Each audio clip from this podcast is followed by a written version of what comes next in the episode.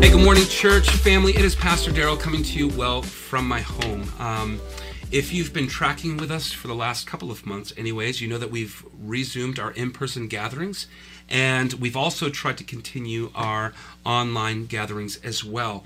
And in order for us to do this, we um, pre record all those in person gatherings and we edit them throughout the week and then we view them the following Sunday. So this puts us a week behind regarding the content. And so it's Easter Sunday.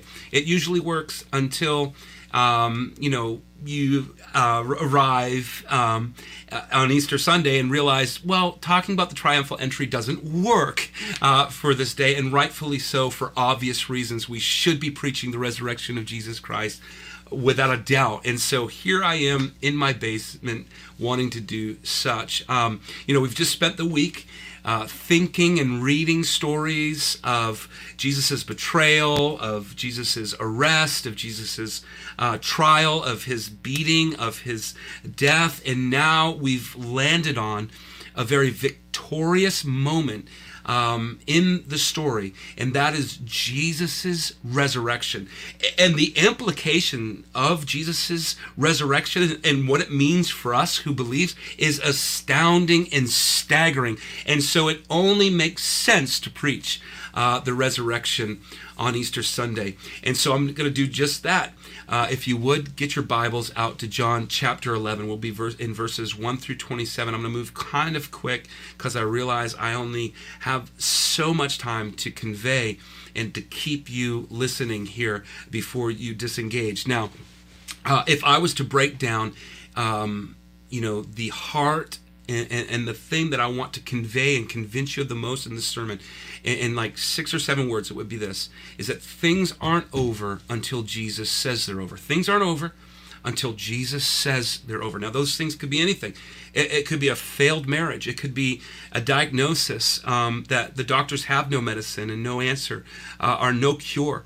Uh, uh, it, it, could be. Um, it, could be a financial hardship that you've fallen on uh, or fallen into. It, it could be a, a, relationship that has hit a hard patch. Whatever it is, those situations that, that we faced where we don't know what to do, they leave us feeling rather uncertain and, and we don't know where the answer and most importantly, don't know where the victory is going to come for come from. Those are the things that are not over until Jesus says they're over. Now, I don't think that there's a better uh, a more fitting story than the story of John chapter 11 to convey this. But before I do, and before you think um, and, and, conclude that maybe somehow uh, I'm not joyous and, and happy about this time of the year, I am. Uh, um, not only is this a beautiful part of the gospel story, Jesus' resurrection, but this is a beautiful time of the year, right? The sun's out, the um, grass is growing, the trees are budding. Um, the days are longer. Winter seems to be passing. And, and so, uh, not only is this a beautiful uh, story uh, of the gospel of Jesus' resurrection, but this is a beautiful time of the year. And with all that beauty, it is easy to get caught up in the nostalgia of Easter Sunday. And, and, and, and for all the right reasons and, and purposes, we should be very excited about this time uh, of the year in this story in the gospel. But, but in all that excitement, we need not to lose the plot, the big picture of what the resurrection is and what the re- resurrection is not. Now, here, the resurrection is more than an event, friends. It, it, and I know that some of us have maybe just been drugged um, uh, by uh, to church by a friend or, by a loved one, by a mother, uh, or you just you know you haven't been to church for a while, or maybe maybe you only go to church Easter morning. Uh, but irregardless, um, what we want to convey for those who are joining us Eh, eh, eh, is that the resurrection is far more than a date we commemorate. It's far more than an event on the calendar that we celebrate once a year. Once a year. It's a person. The resurrection is a person. And this is what Jesus proclaims of himself in the Gospel of John, actually, all throughout the Gospel. And here he is proclaiming it to a woman who is currently grieving the loss of her brother. Now, if you're familiar with the characters of John chapter 11, you know that Jesus loves these uh, siblings deeply. Martha, Mary, and Lazarus, they often pop up in the Gospels, and they're often um, mentioned as people of whom Jesus enjoyed, he loved, he frequently visited, and was caught hanging out and, and, and, and was caught with them. And uh, he loved these guys deeply. And John actually takes, like, I think, four times just in this chapter alone to convey that and convince us of just how much um, Jesus uh, loves these peeps and, and, and the special place they hold in, in, in the Messiah's heart. And um, unfortunately, uh, in, in, in John chapter 11, verse 1, Jesus um, catches the news from a messenger that, um, that, that the man, Lazarus, of whom he loved, had fallen ill and was sick. And uh, Jesus plays it cool. Um, it's actually surprising to me just how cool Jesus plays his hand and how he doesn't panic because this would be uh, totally different uh, than the way I react if if I hear a loved one or someone that I care about as sick um, would be. And so this is what we read in uh, verses four through six. It says, "But when Jesus heard it, he said, this illness, meaning he got the news of Lazarus being sick." Jesus' response was this: "The illness does not lead to death." Okay that makes sense. And he goes on to say, it is for the glory of God. So it's not for the purposes of death, but the glory of God, so that the Son of God might be glorified. Okay, so here's the situation. This is what's going on. This is why this thing is happening. And then we read on in verses 5 and 6. Now, Jesus loved Martha. There it is. It, Jesus loved Mary, and Jesus loved Lazarus. So there's one of the points of where John emphasizes the love that Jesus had for these characters, these siblings. And um, in verse 6, we read this When Jesus heard that Lazarus was ill, he stayed two days longer in the place where he was. Now, Jesus wasn't in Bethany. Um, he was about a two days journey from Bethany, and um, we speculate that he's there because the people in the town of Bethany want to kill Jesus and his disciples. They're not happy with Jesus. A lot of people aren't happy with Jesus at this point in his ministry, but Jesus, in his wisdom, knows that it's not his time yet to be handed over to. Um, uh, to, to the people, uh, and so he flees and probably lets the tension there uh, calm a bit. Um, but when he hears the news of Lazarus' illness, he does something strange and something uh, that I don't think any one of us would do if we heard uh, a friend of ours fell ill and was sick. Um, now, uh, Jesus waits an extra two days before doing anything. Uh, now, if that's me, I, am already making arrangements in my schedule. Uh, I'm emailing, calling, texting, uh, um, maybe booking uh, flights. I'm doing whatever I can in my power uh, to be around the people I love who are now grieving uh, the loss of the person we love. Um, but uh, Jesus doesn't. He, he's not panicked and he's certainly not reacting to the situation uh, like we would, but yet he loves these people deeply. And, and so, um, what does this mean? Uh, well, what I can draw as a conclusion, at least at this stage in the story, is that things look bad. And and and I I would just say that even Jesus' reaction does not look all that good, right? I mean, Jesus um, I don't don't I imagine Jesus knows this, but when Jesus arrives to Bethany, Lazarus would have already been dead for 4 days. I mean, so like there's time that is passing. Uh, and, and and then of course you have a situation where now the disciples are privy to the fact that Jesus is taking them back to Bethany, a place where well people want to kill him. Uh, so from the people who are now grieving the loss of a loved one, and Jesus's disciples are, are are kind of like weirded out and, and, and probably even a little bit fearful for their lives. Um, the situation looks pretty bleak. I mean, on all uh, fronts, right? I mean, it just looks kind of dire and and and like Jesus like where's the strategy here? Like what's going on?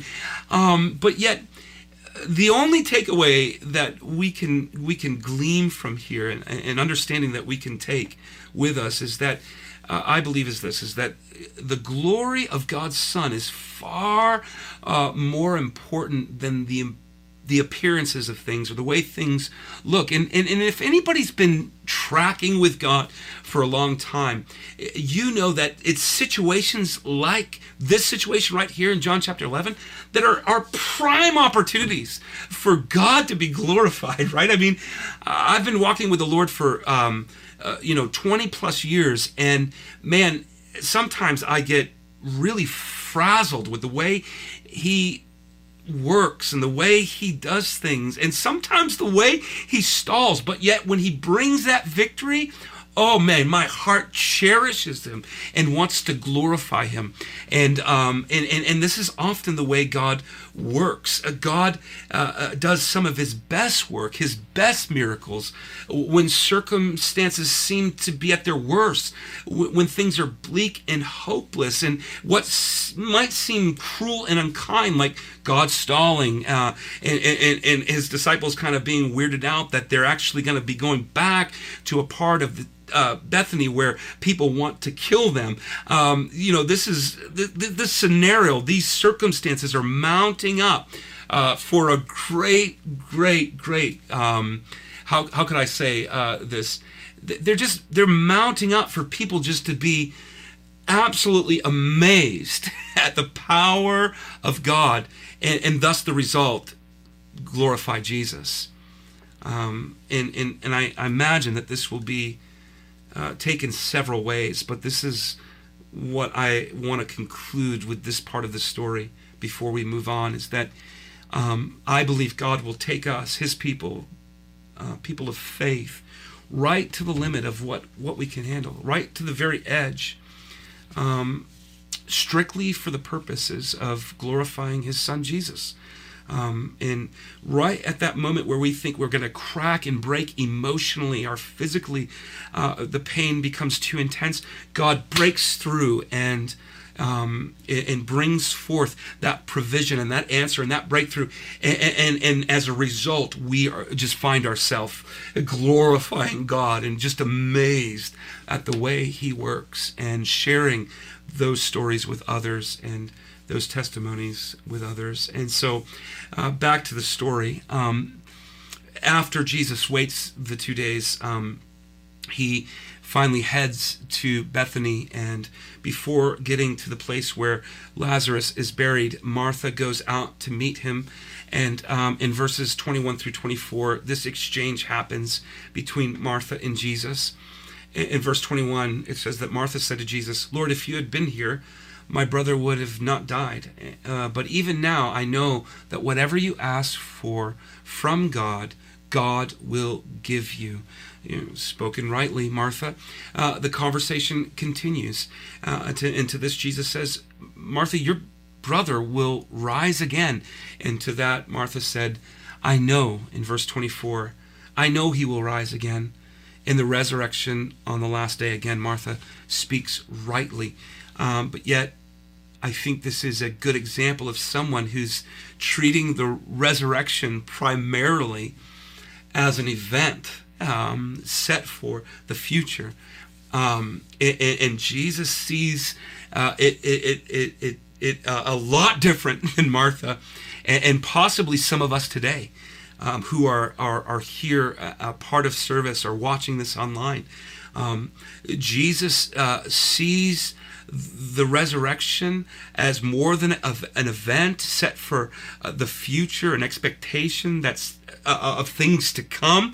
Um, Jesus sees it as a person himself, and, and, it's it's not just a future expectation, if I could say. it, it is something of a present reality, and, and, all those who are gathered here in John 11 are going to um, partake of that present power, that ability that Jesus can come and, and um, resurrect um, uh, dead bodies, uh, dead things, uh, dead finances, dead marriages. Uh, uh, dead situations, uh, um, health situations that have, have, have gone in the wrong directions. Jesus has the last word, and things aren't over until he speaks. And certainly this is going to be one of those situations. It's not over until Jesus says it's over.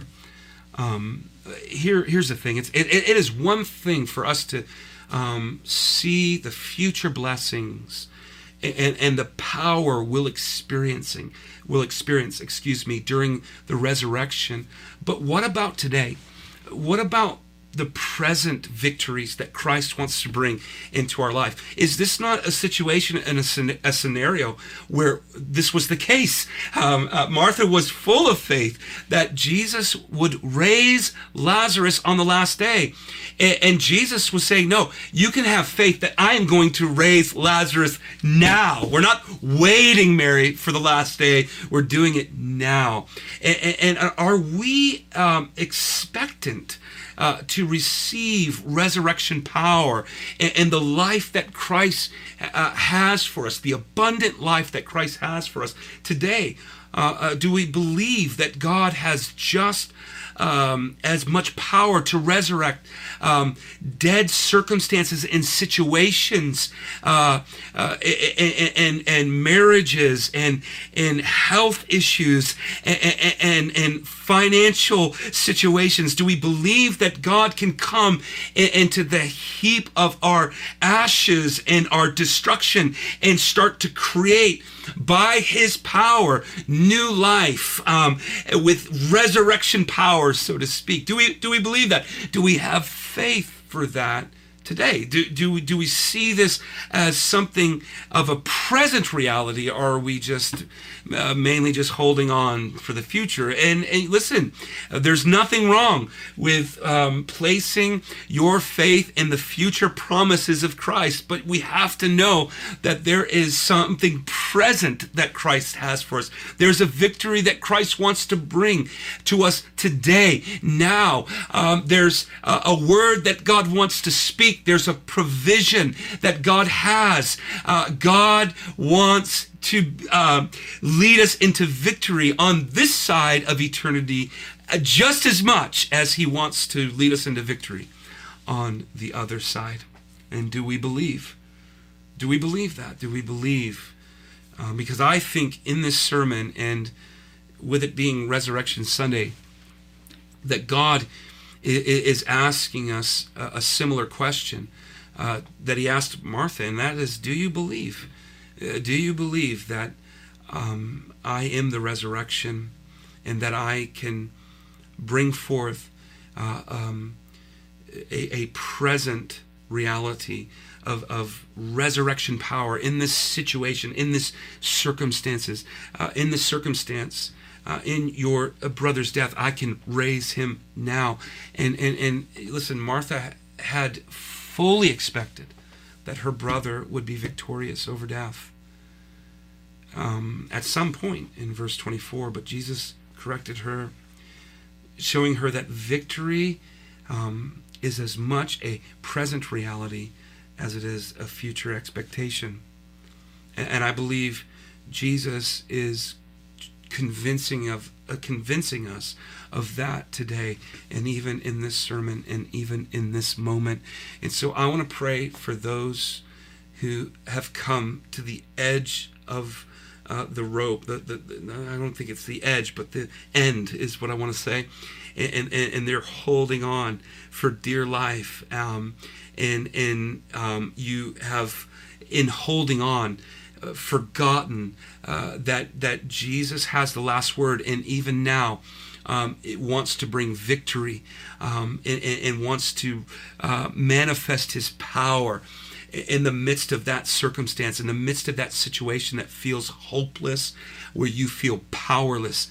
The truth is, you are powerless, uh, but He is powerful and He wants to breathe and bring resurrection life I believe, even now into that situation. Will you pray with me? Father, I, thank you, Lord, that, that, that your power is not just reserved uh, and, and, set aside for us. Um, Lord, at the end of all days, as Martha said in her own words, but Lord, there is a present uh, power. There is a power for today you have for us. And I pray for all those who, who feel in the clutches of hopelessness and just like, God, where is this provision going to come from? Where is this victory and health going to come from? Where is uh, the reconciliation of my marriage uh, going to uh, come from? God, where is it going to come from? Father, I pray now, God, that you would speak and that you would move with power, much like you did here in John chapter 11. Father, would you do for those who feel um, uh, in, in the similar clutches that Martha felt and Mary felt, and those who felt like it was over for Lazarus? God, would you do for them now what you did for your friends then in your Son Jesus? Would you reveal your power? in a profound way on Resurrection Sunday, God. This morning, God, we invite you to show yourself strong in the midst of our situations, in the midst of our circumstances that have gone wrong. In Jesus' mighty name we pray. Amen. Church, listen, we love you and we hope that this message blessed you and have a great and glorious time celebrating Jesus today with friends and family. God bless.